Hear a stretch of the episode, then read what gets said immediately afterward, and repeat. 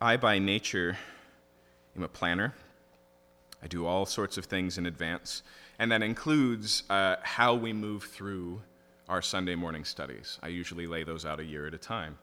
Uh, but being a normal and fallible human being, I was surprised to find when I opened the schedule this morning that we had completely left out an entire section of Mark chapter 7, and we're just going to skip over it because somewhere it got lost in the shuffle of my editing. However, I was pleased to find that grafting that back into our study this morning actually makes a good deal of sense. Uh, and so we're not going to start, as it says there in chapter 8, verse 1, but a little bit earlier in verse 31 of chapter 7. But let me remind you where we've been.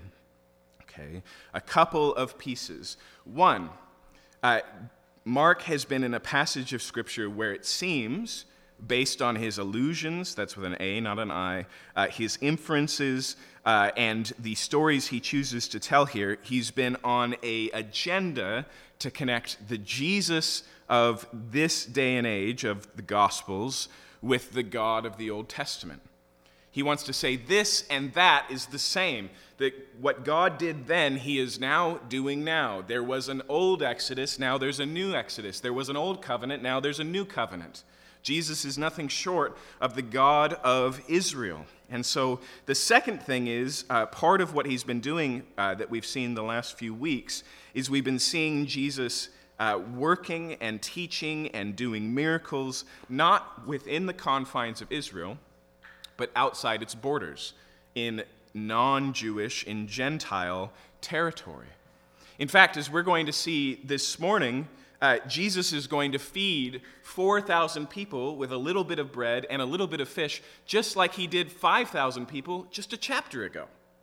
The difference between these two stories is one he does in Israel, and the other he does outside of Israel. In other words, Mark is trying to make a point that in the same way he says, the ministry in the Old Testament and the ministry in the New Testament is the same. The ministry of the God of Israel and the ministry of Jesus is the same. He also wants to say what Jesus has for the Jews is the same as what he has for the Gentiles. Okay?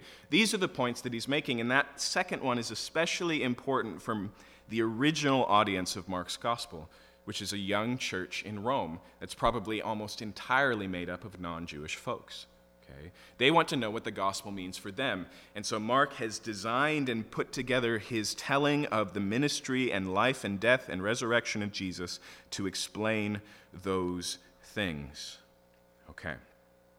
And the last thing I want to lay out here, I want you to notice um, as we read, especially if you've been with us the last few weeks and you've seen what's going on in the passages, I want you to notice how many verbal connections there are both within all the reading we're going to do this morning and in the last few weeks. And I'll, I'll give them to you in advance. Remember a few weeks ago that Jesus' reason for ending up uh, ending up in the wilderness where the feeding of the 5,000 happens is because Herod has put John the Baptist to death. And so Jesus, looking for a place to grieve and to process and to recharge with his disciples, gets on a boat to go to a empty place, and he finds it not empty at all as people run along the shore with the boat and meet him where he lands. Okay? Herod is going to show up this morning. I want you to notice how evident bread and the reality of bread is in the passage we're going to read. I want you to notice that when Jesus heals this deaf man in the beginning, he sighs. And then when he, he's confronted by the Pharisees, he sighs again. Okay? And then lastly, I want you to notice how specifically hearing, but also seeing runs through this text. Okay? All of this to say that Mark is, um, like any good artist, deep.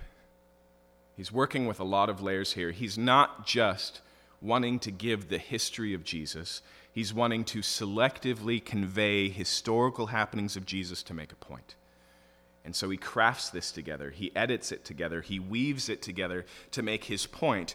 And here it is, I'll give it to you up front.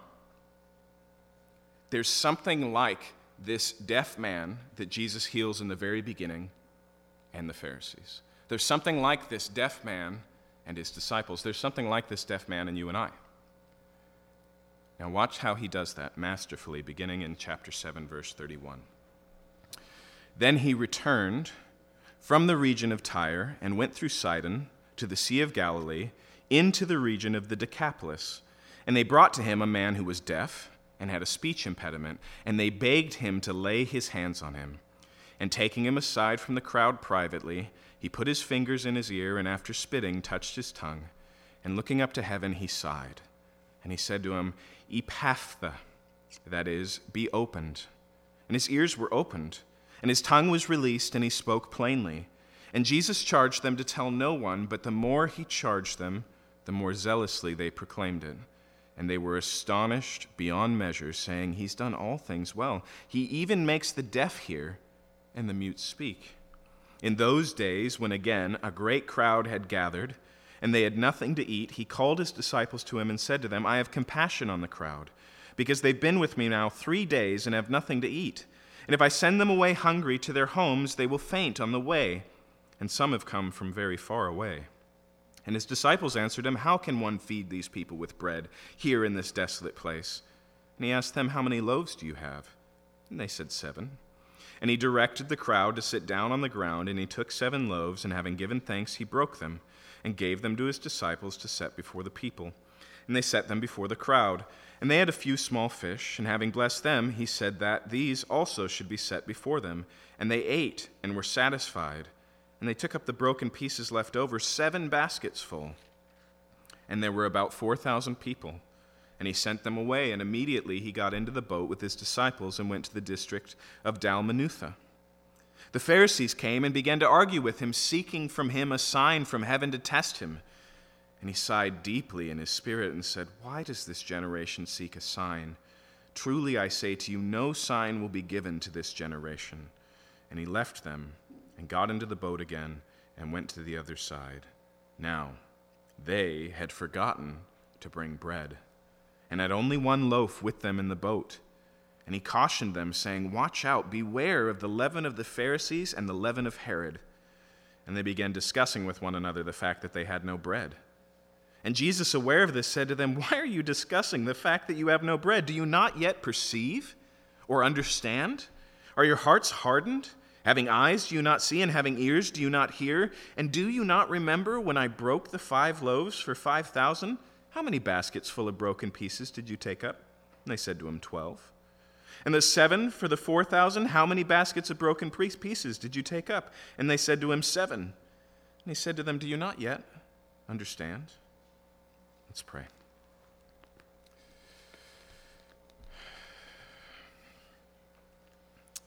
Father, that question of Jesus at the end to his disciples rings in our ears this morning. It's the question you have for us. Do we not yet understand?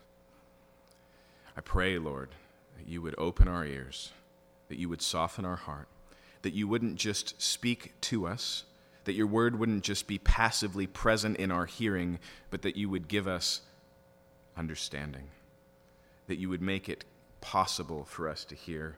We need your help, not just your word but we need your healing so that we might hear this morning. We need you to open our minds to your word.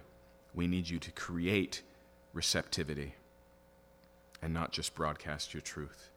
And so we ask that you would do that. And just as we see it in Jesus' heart, we can ask in confidence that this is your will. And so that's what we pray in Jesus' name. Amen.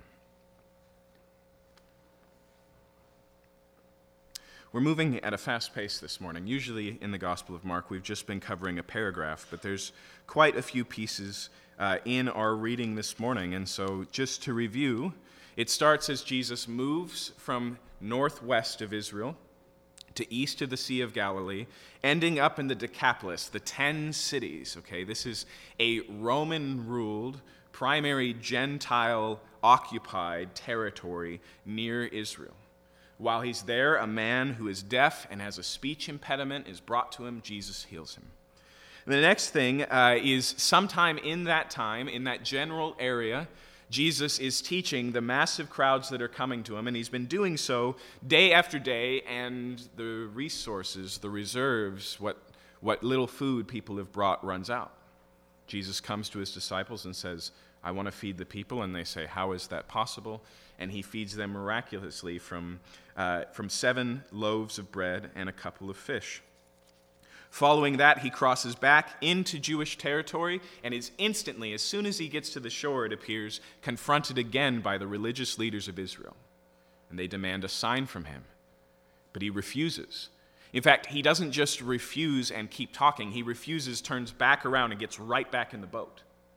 And then finally, while they're in the boat, he warns his disciples. He says, Beware of the leaven of the Pharisees and Herod.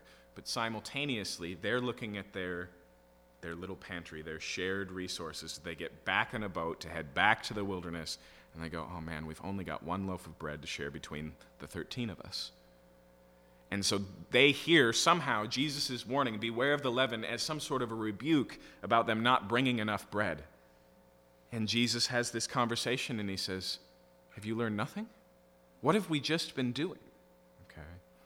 And so this is this is the reason why it's worthwhile to do this all together is both because this conclusion looks back on everything that we read before and because every miracle that we see here specifically the healing of a deaf man, the feeding of the 4,000, and even this confrontation with the Pharisees is literally repeated.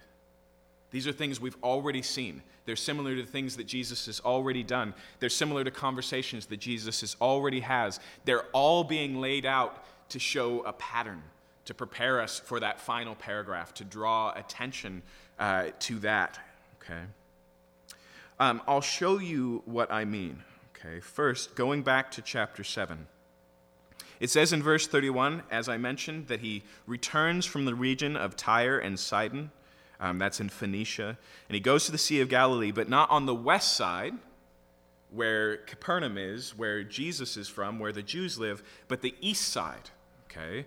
Uh, and on the east side is the Decapolis. And so again, it's Gentile territory. And notice what it says in verse 32 They, the citizens of this area, non Jewish folks, brought to a man who was deaf and had a speech impediment. Okay? And so notice here, we can, we can observe a few things about this deaf man that are most likely true. When it says here that he had a speech impediment, and when Jesus heals him and he begins to speak, the idea is probably not that he was born deaf, right? Somehow, something has happened to him and he's lost both the ability to hear and the ability to articulate in an understanding way. Okay? What's more important here, though, is when it says that word speech impediment, Mark reaches way into the recesses of the Greek language and grabs an incredibly unique term. We find mute people that Jesus heals throughout the Gospels. Even in other books of the Bible, we find mute people. But that's not the word Mark uses here. He uses a specific word, and it's only found one time in the Greek version of the Old Testament. Only once. Now, let's turn to that passage and see if that's relevant. As we've seen, Mark drops hints all the time. And one of his favorite places to drop hints towards is the book of Isaiah. And that's what he does here. Take a look with me at Isaiah 35.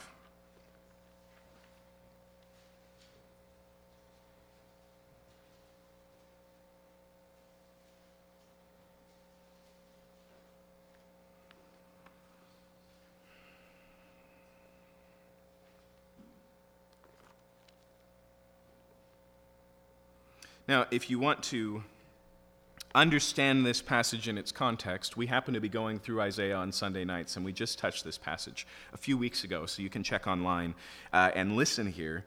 Um, but Isaiah 35 is, is the close of the first half of the book of Isaiah, and it looks past all of the judgment, all of the judgment of the first half of the book to when God's going to do something new when he's going to do something with restoration and healing uh, and revival and these types of things. And specifically, I want you to notice what it says about this time period in verse 5.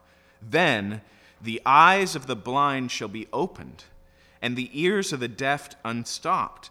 Then shall the lame man leap like a deer, and the tongue of the mute sing for joy. That super rare Greek word is the one Isaiah uses there for mute. Okay? The tongue of the mute sing for joy, for waters break forth in the wilderness and streams in the desert. The burning sand shall become a pool, and the thirsty ground springs of water. Okay? And so that last metaphor there is just one of a place where there is no life, suddenly being a place of abundant life. Okay? Streams in the desert, right? But effectively, here, Isaiah says a time is coming where suddenly the blind will see. Suddenly, the lame will walk. Suddenly, the deaf will hear, and the mute will praise God. Okay? Now, here's the other thing you have to understand about Isaiah's context here. Leading up to this, he's been talking about blind people, but not physically blind people. In fact, he's not been talking about Gentiles, people who live outside the land, like what we're reading in Mark. He's been talking about God's own people who are blind. Now, a side note, we don't have time for this, but actually, Mark has already talked about those passages and applied them to Israel and their religious leaders a few chapters earlier in quoting Isaiah chapter 6. All of this to say that what Isaiah is envisioning here is not just physical, but that physical healing is analogous to what God is going to do on the spiritual level. And so, Mark, by quoting this, is not just saying, hey, Jesus is the fulfillment of Isaiah 35. It's Jesus is the new thing that brings vision where there was none, where there was blindness, he brings sight. In fact, notice how he plays on this. It says that the deaf uh, would be hearing and the speech impaired would praise God, and that's what happens in the passage. Right? Not just this man praises God, but these foreigners who don't know Isaiah 35 come to the same conclusion. Okay, in fact, notice what it says in verse 36. Jesus charged them to tell no one, but the more they charged him, the more zealously they proclaimed it, and they were astonished beyond measure, saying, He has done all things well. He even makes the deaf hear and the mute speak. Does that sound familiar? The words of these unknowing, un, uh, you know, haven't read Isaiah, Gentiles, is the language of Isaiah.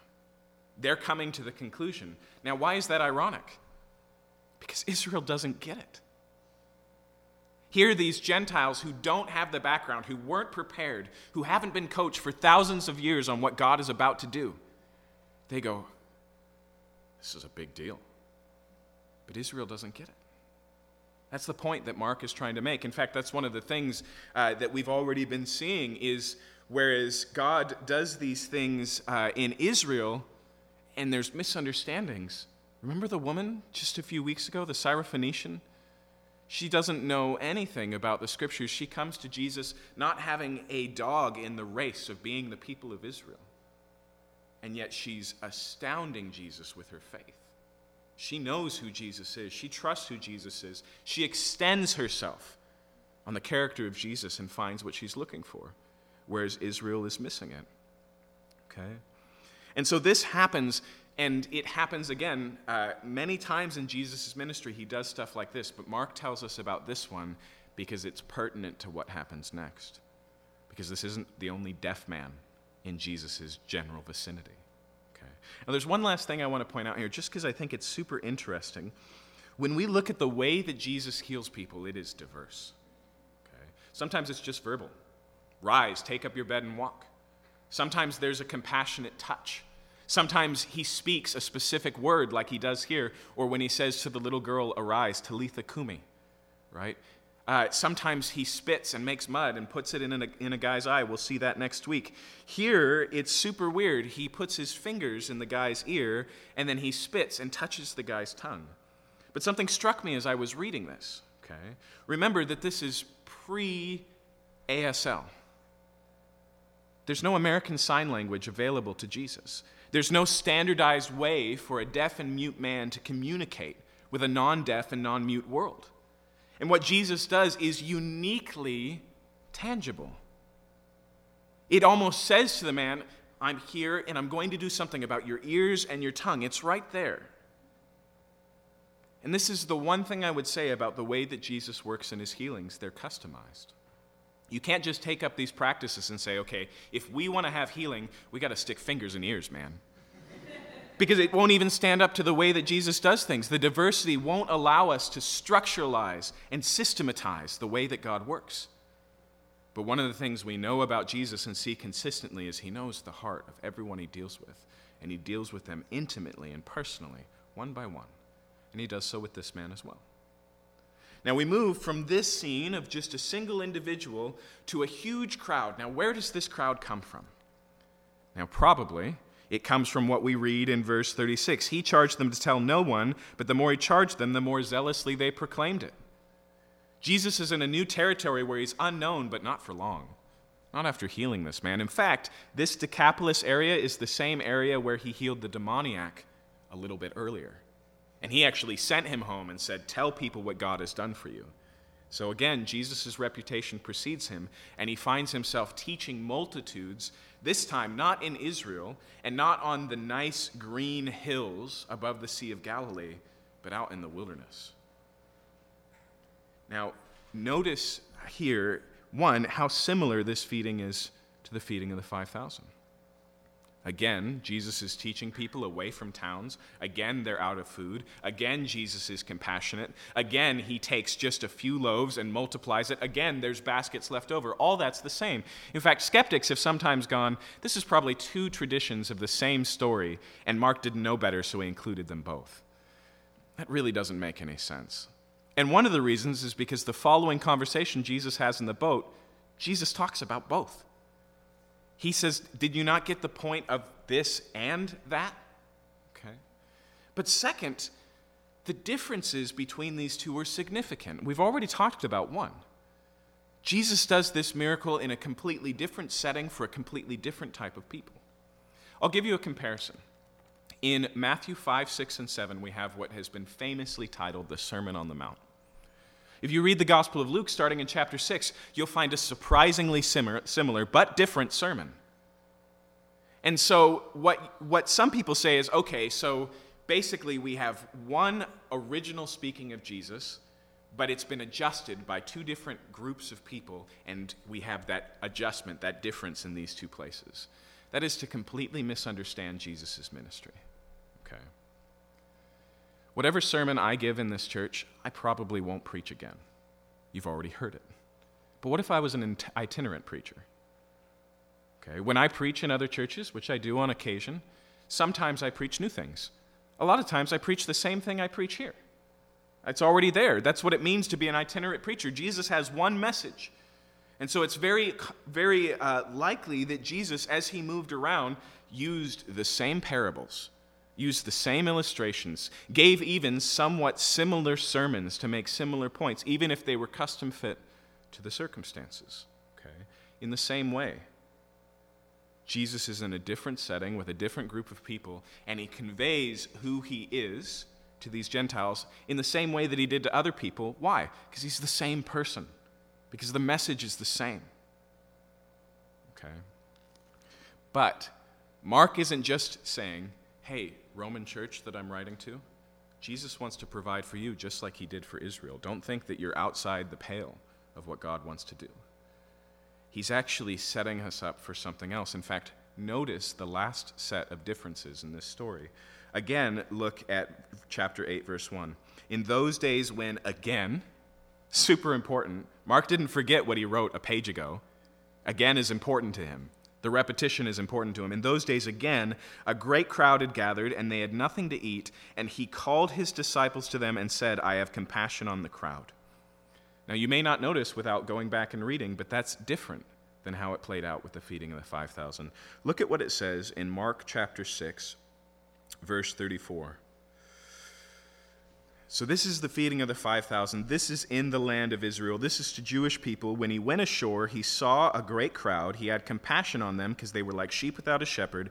And he began to teach them many things. And when it grew late, his disciples came to him and said, What happens the first time? The disciples are looking around. They're checking their clock. Jesus is doing their thing. And they're thinking, Oh man, it's getting late. These people have a long way to go home. We don't have food to share with all these people. We better remind Jesus and get them on the road to home. But what happens here? Jesus sets up the game the same way, but it's not the disciples who come, it's Jesus. And he comes to the disciples. And he says to them, read it again with me in verse 1. He called his disciples and said to them, I have compassion on the crowd because they've been with me now three days and have nothing to eat. And if I send them away hungry to their homes, they will faint on the way, and some of them have come from far away. And his disciples answered him, How can one feed these people with bread here in this desolate place? He's setting them up. This is a pop quiz. He's repeating this again for the disciples' sake to give them the opportunity to get the right answer that they got wrong last time. Last time, they didn't know who Jesus was. They didn't know that they could start with five loaves and a couple of fish and end up with 12 baskets left over. Now Jesus is in the same place, and instead of waiting for them to worry about it, he approaches them and says, Okay, what are we going to do about this? Okay. But they don't get it. They go, I don't know. What are we going to do, Jesus? And then another difference. Last time, it was some young boy who provides his five loaves and two fishes. Here he goes right to the disciples. He says, What's left in your stores?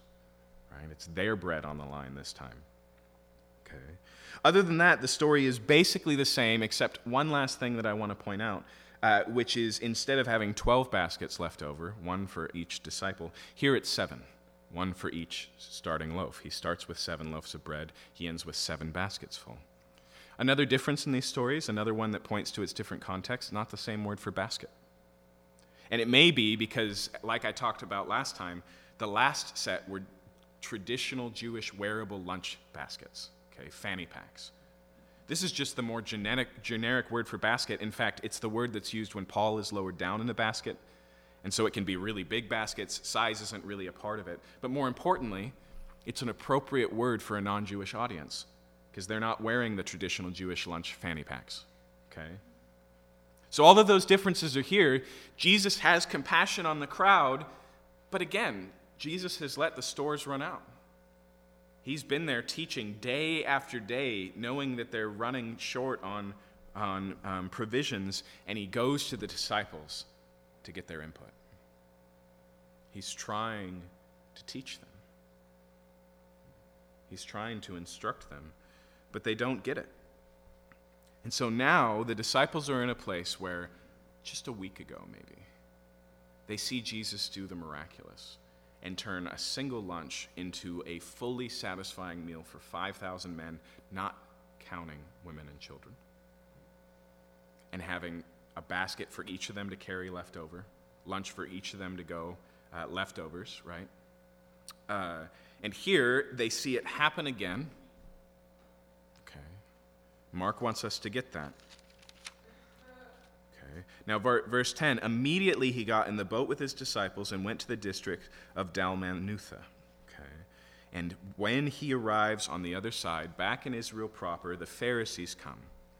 And the Pharisees came and began to argue with him, seeking from him a sign from heaven to test him. The Pharisees coming to test Jesus is a repeated theme. We've seen it before. Okay? They've come and tested him by questioning his authority. They've come and tested him uh, in many ways. It shows here that their agenda, their seeking, is not authentic. Right? They're trying to trap Jesus. They don't want a sign to know if Jesus is legit. They want to test Jesus for a sign because they know he's not. Okay. They're not coming asking, they're coming proving but notice here, when they come, verse 12, he sighed deeply in his spirit. Okay, that word there for sighed deeply is the same word when Jesus healed the deaf man. It said he sighed and then said Ephphatha. But here it's a deeper sigh. It's a, a sighed within, it's a groaning, it's heavier. But let's pause for a second and go back. Why does it record that Jesus sighed when he healed the deaf man? Why do you sigh in your life? Sometimes it's exasperation, right? Sometimes my kids ask me to do the same thing they asked me to do five minutes ago, and I sigh, right?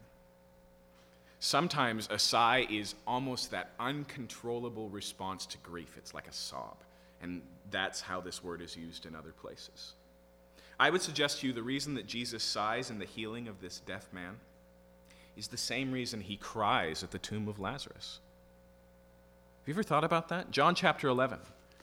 Jesus delays going to visit his sick friend Lazarus until he dies. And then he goes and he sees all of the people weeping and he sees the tomb closed, and it says that Jesus wept. The next thing Jesus does is raise Lazarus back to life. The general gist of the story is one of joy, and we find Jesus weeping in the middle of the story. Why? Because death because death is not God's plan, it's not God's design. It's because Jesus is grieved by the reality of where humanity is at. And it's the same with deafness and muteness. He sighs here because he's grieved that that's where this man is at. If you spiral back to the beginning of the Bible, how did those things come to be? The rebellion of our first parents. Why is there death? Because Adam ate of the tree. Why is there deafness and disability? Why is there pain and suffering? That's not just some sort of indifferent judgment that God meted out and went, wrong choice, wham. It's consequence and it's there and it grieves God and it grieves Jesus. And we see this throughout. When Jesus rides into Jerusalem, he weeps over the impending judgment on Jerusalem because they're not willing to receive him for who he really is, and he knows the consequence of that, and it grieves him. What did we just read for the hungry people in the wilderness? That Jesus had compassion on them. That word there for compassion is way more visceral than any English word that I can complay, uh, convey. In fact, the easiest way to get you to understand it is to utilize the Greek word. It's splanchia. Doesn't that sound visceral? It actually comes from where we get the same word spleen.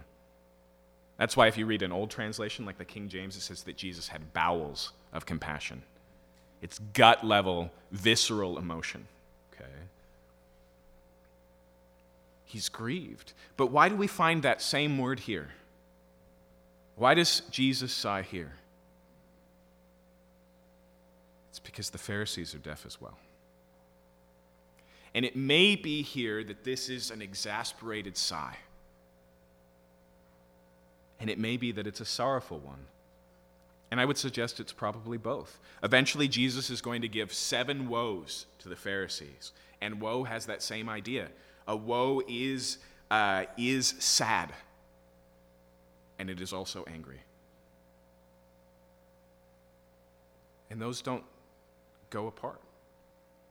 If you're an old enough parent to have watched your kids make really stupid and long standing wrong choices, you know this woe. You know that it fills you with anger, not anger at your child, but anger for your child, even though it's anger at your child. And you're filled not just with anger, but also deep sorrow because you know where things are headed. That is the sigh that Jesus has. And listen to his words. He sighed deeply in his spirit and he said, Why does this generation seek a sign?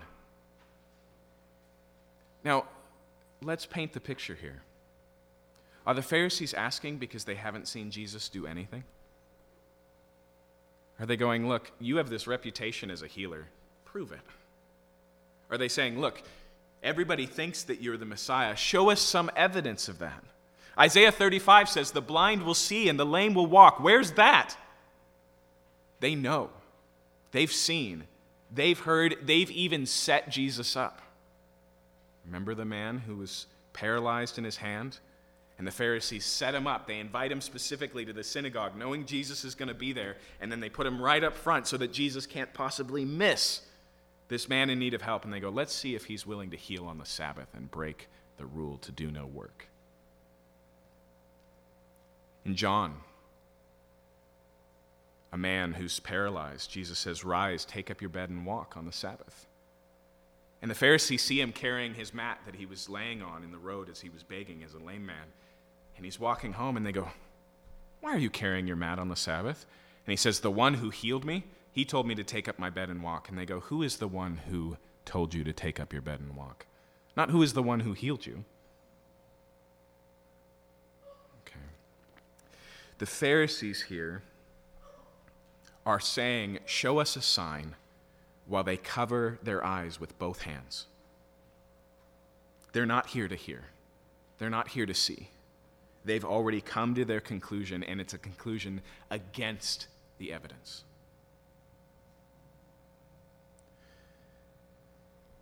And so, what does Jesus say? He says, Truly I say to you, no sign will be given to this generation.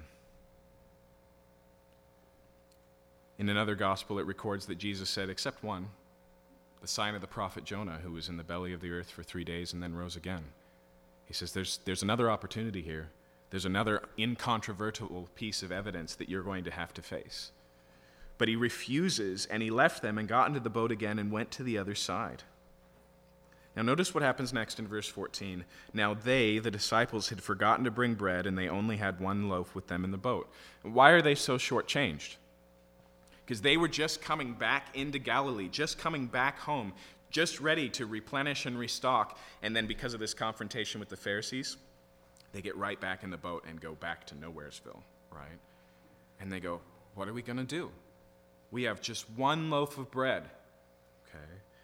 And at the same time, notice what Jesus says, verse 15. He cautioned them, saying, Watch out, beware the leaven of the Pharisees and the leaven of Herod. Okay. Now, what he's not saying is, don't shop at Herod Mart. He's not saying, hey, if you're going to pick up bread, don't go to these, these stores, the ones that Herod runs, the ones the Pharisees run, obviously. He's being metaphorical. Right? In fact, leaven is a common metaphor in the scriptures for corruption okay? Because when you take just flour and water and such, and then you add yeast, it grows, it becomes bigger, it changes it? He makes a warning here, and he says, Watch out for being like Herod and the Pharisees. And the question is, how are these two people alike? The Pharisees are staunch religionists. The Pharisees are committed to the law of God.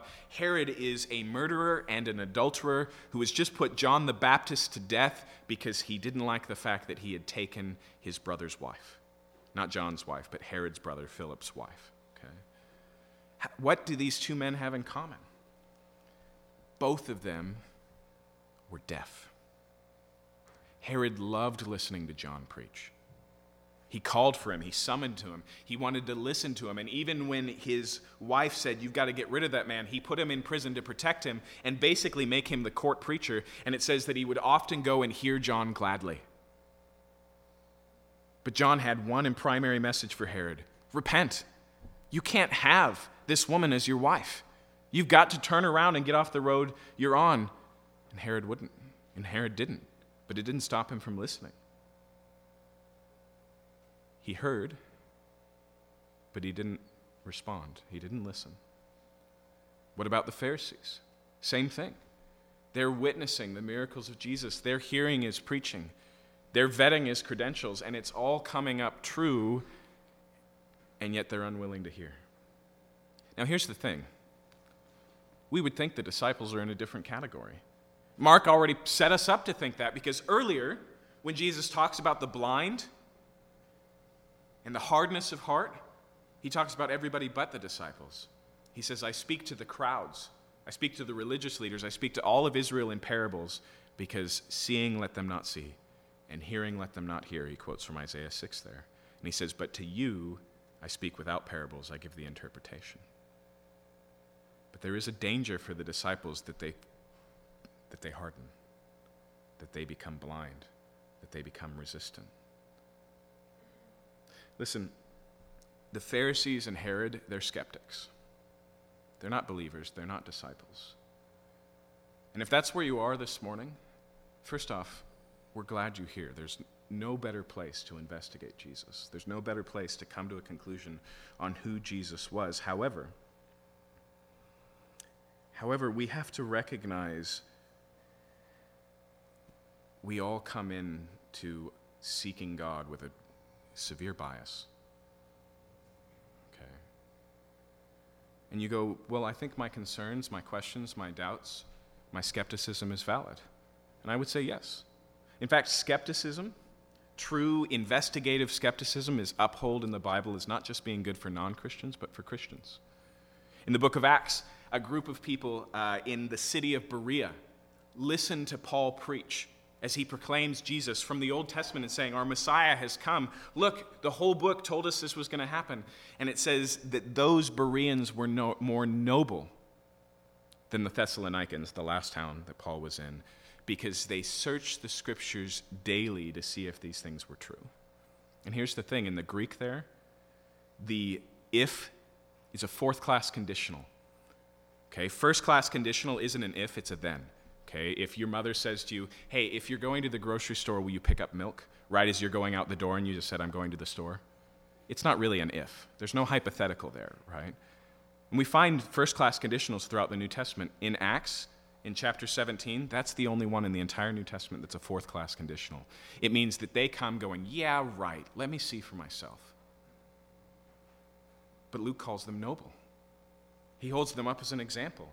And it says, Because they searched the scriptures daily to see if these things were so, therefore many of them believed. Okay. God says very fully, truthfully, honestly, if you seek me with all of my heart, you will find me. The danger is not your skepticism, it's your lack of self skepticism. The danger is like the Pharisees, you wouldn't realize that you're not actually looking. The Herod and the Pharisees are in different places. Herod resists because of his sin. He doesn't want to know the truth because he wants to keep what he's chosen. And that can make it hard for us to hear. Now, I'm not telling you you have to give that stuff up just to look. But you have to realize that giving that stuff up is a cost. You have to realize that you don't want to pay it. You have to be honest about where you're really at. The Pharisees are on the opposite side. Why won't they see Jesus for who he is? Not because of their sin, but because of their self righteousness. They don't need Jesus. In fact, Jesus is a threat to their entire foundation. Jesus says, I've come for sinners. And they go, We're not sinners. Jesus, in fact, there's an occasion where Jesus heals a blind man. And then he uses this metaphorically, just like here, and he, he talks about blindness. And the Pharisees come and they go, Are you saying that we're blind? They're on the defense. And he goes, No. If you were blind, if you said you were blind, if you came and said you were blind, I would heal you. It's because you see that you're blind. See, the difference between physical blindness and spiritual blindness is physical blindness, you never stop, you never forget. You know it, you're consciously aware. Spiritual blindness is the opposite. You go, I see just fine, thank you. Think of this. How does Jesus heal that deaf man? He says to a deaf man, Be opened. What? The only one who can't hear those words is the one who needs to hear. And somehow through that, he becomes hearing. Here's the thing. Again, if you're a skeptic here, if you're going to explore Christianity, you have to do it on the grounds that Christianity presents. And so you have to come to it hypothetically, scientifically, and say, okay, let's perceive that it's so. How does that play out? And here's what the Bible says about you it says that you're dead. That you're dead in your transgressions and sins. Ephesians chapter 2. It says that you're deaf. That before all of us, 1 Corinthians says, there's a veil so that we can't see as things are. It says that you're not actually looking for God, and God is not hiding, but He is seeking you, and you're the one on the run. Now, I know we don't like to believe that stuff about ourselves, and it does not come natural. But there's a major difference between saying, God, I'm trying to find you, where are you? and saying, God, come find me. There's a major difference between saying, God, why can't I see you? and saying, God, open my eyes. Okay. One presumes that you are objective and all knowing and ready to validate. And the other says, well, if the scriptures are true, then I am not an unbiased or good judge of these things, and I need something more. The Pharisees won't identify their need, and so Jesus has nothing for them. Don't make the same mistake. But those of you that are Christians this morning recognize that danger exists for us as well. The disciples should know better, but they need a warning. Beware of the Pharisees and Herod and their leaven. Beware of the same thing happening to you.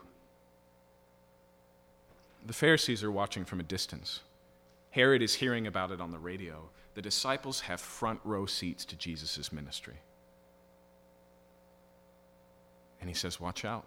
Watch out that you don't become hard or deaf or callous or blind. And what's ironic is Jesus says it at just the right time because what's going on? They're worried about bread. Notice how different their difference is here. Their blindness is not caused by them wanting to hold on to sin. It's not caused by them wanting to hold on to their own sense of self righteousness. It's caused by fear and practical, practical needs. They've gone full blown myopic. All they can think about is this one loaf of bread. It's like Jesus, Jesus the Messiah, is in the boat, and all they can look at is this one loaf of bread. And Jesus tries to teach them, and, and they're like, That's great, Jesus. Now, what are we going to do about this bread, right? They are one track minding this. And notice what Jesus says. Verse 17 Jesus, aware of this, said to them, Why are you discussing the fact that you have no bread? Do you not yet perceive or understand? They saw, but they didn't perceive. They heard, but they didn't understand. That's the danger. The evidence is right in front of them. The testimony, the facts are there. They have all the facts, but they haven't actually thought them through. They haven't actually processed them. They haven't reflected. And so notice the questions he asks here, all rhetorical. Are your hearts hardened? Having eyes, do you not see? And having ears, do you not hear? And do you not remember? They thought that their problem was that they forgot to bring bread. Jesus says, No, your problem is that you forgot who I am. Right? He says, Do you not remember? And then he quizzes them. He says, Let's review the facts. Verse 19 When I broke the five loaves for the 5,000, how many baskets full of broken pieces did you take up? And they said to him, Twelve. And I love just the matter of factedness of this. This is, a, this is them opening up the books, right? This is an audit. This is an audit on Jesus' ministry. And they're just checking the facts. And they're probably doing it, I know, not on paper, but in their own memory. But it's so bare naked. There's no emotion to this, there's no anything. It's just, hey, when this happened, how much do we have left over? 12 baskets from five loaves and two fish. And then again, in the seven, for the 4,000, how many baskets full of broken pieces did you take up? And they said to him, Seven. And he said to them, Do you not yet understand? Listen. This is a hard one to wrap our minds around. But the Bible doesn't just say we need to know the truth, it says we need to make, uh, be made receptive to the truth. There's something so messed up in you as a human being. There's something that's gone so wrong because of sin and rebellion and these types of things that you can't just hear the message any more than you can say, oh, well, I know how to, how to fix deafness. We just need to talk louder. We just need to keep talking. They're just not hearing my instructions. No, they cannot hear the instructions. The problem is not that you don't have all the facts. The problem is that there's something in you bent against the facts. This is why Paul says in Romans about the entire world, every person you know, that we as humanity suppress the truth and unrighteousness. We take the, the few things that we know we stuff them in a trunk and we sit on it and we don't let it out. We do this all the time. Let me remind you, you're going to die. You don't always live that way, you don't always think that way. Okay? Let me remind you that you're merely human. How many people in our world seem to have completely neglected that and rule with an iron fist over their kingdom, no matter how big or how little, as if they were a god themselves? You live as if, uh, you know, this world is your plaything and that you're the center of your own universe. But you won't stop and think about just how much there is above and beyond you and beyond and beside and these types of things. We take creation itself and we go, man, that is beautiful. And we don't ask where it came from. We express our thanks for things and we don't ask who's the giver. Why? Because there's something innately resistant within us. We don't just need new information, we need new hearts. And as Christians, we've been given a new heart, but it coexists with the old heart, and there's always the possibility of retreat. There's always the possibility, like the disciples, of stop learning, stop listening, of distraction and callousness, of these types of things. A close friend of mine told me a story about her mother once. Her mother had been a Christian a long time, and she was praying once, and this was her prayer God, right now I'm fighting you. Please win. Isn't that interesting? That is a person who understands the human condition. That is a person who understands that we don't just need a sign, we need eyes to see. We don't just need the message of the gospel, we need to be given ears to hear. We don't just need a way forward, we need life itself. And that's what Jesus is offering, and that's what he's training the disciples for. In fact, what happens at this point in the book is basically uh, a four chapter intensive just focused on the disciples and their inability to see. They're going to go through the wringer of who they think Jesus is and what's coming. They're going to get the answers wrong a lot. They're going to learn a lot of things that don't make sense and break their whole paradigm of what's going on. And that's Jesus' intention to open their eyes. Okay. In fact, let me just say one last thing. If you're in a period in your life where things have stopped making sense, where your answers no longer fit, where the truths no longer resonate or give you hope or comfort, that is probably already God graciously in your life opening your eyes. Not opening your eyes to see, but opening your eyes to your own blindness.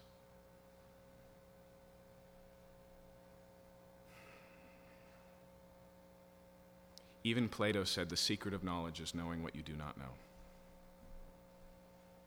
If that's true in rational things, how much more in things that are unrational, that involve your will and your choices and your autonomy? One last piece of advice for those of you that are Christians. What do the disciples have here to fight against their own blindness? The past. Jesus says, Let us review. Let us reflect. Let us remember. Do you know how often the Bible exhorts the people of God to remember? It is a continuous command. It's right up there with fear not as being one of the greatest repeated commands of Scripture.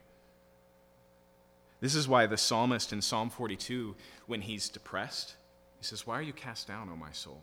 Why are you disquieted within me? And then he preaches to his own soul. He says, Hope in God, for I will yet praise him. But he doesn't stop there. What does he do next? he starts to recount the things that God has done for him.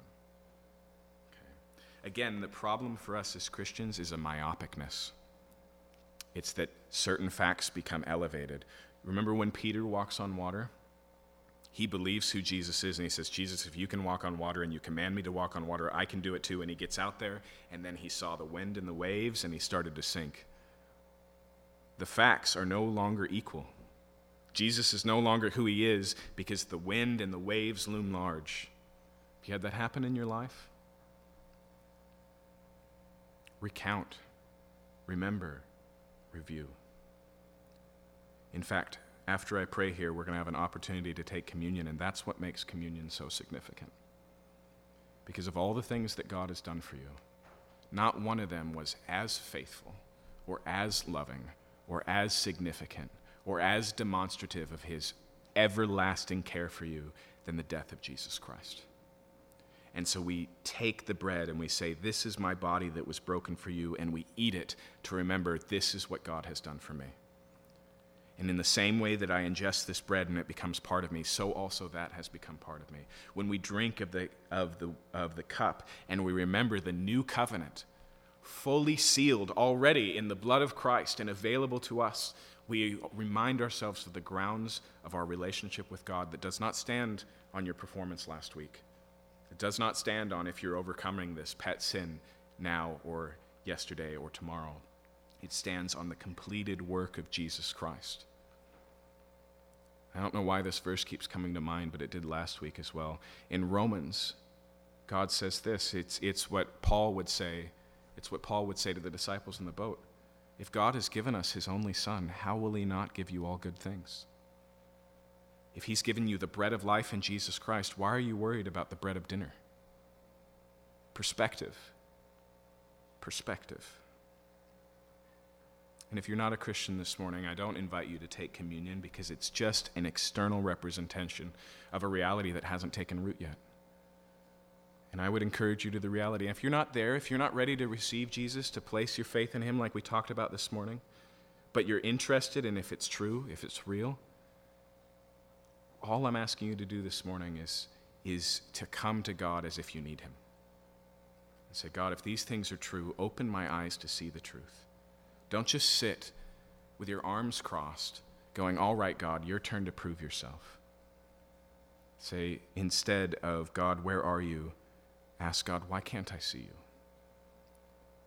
Take an inventory. Ask what you're really talking about. If this is true, what would it mean for your life? And why would that make you resistant to it? These are important questions that we don't always ask. And then I'd encourage you wholeheartedly, abundantly, search the scriptures. Study the Bible. Ask your questions. Question God, but question yourself as well. Bring your doubts, but doubt your doubts, because they're not just ideas and questions, they're willful resistances, they're last stands against the possibility of a completely different way of life. Let's pray. Father God, wherever we're at this morning, we need fresh eyes. We need new sight. What makes the disciples so like that deaf and dumb man is they cannot speak rightly and properly as your representatives until they hear rightly and properly, perceive and understand. And many of us find ourselves in the same boat this morning. We need fresh eyes and open ears. We need hearts to be resoftened again because they've grown calcitrant. We need our vision to be expanded because it's grown myopic and narrow. We need you again to bring life, to speak words that we cannot hear that give us hearing. God, it's not just that your message is out there, and if we just dial in and tune into the right station, we'll find it. We are broken radios that need to be fixed.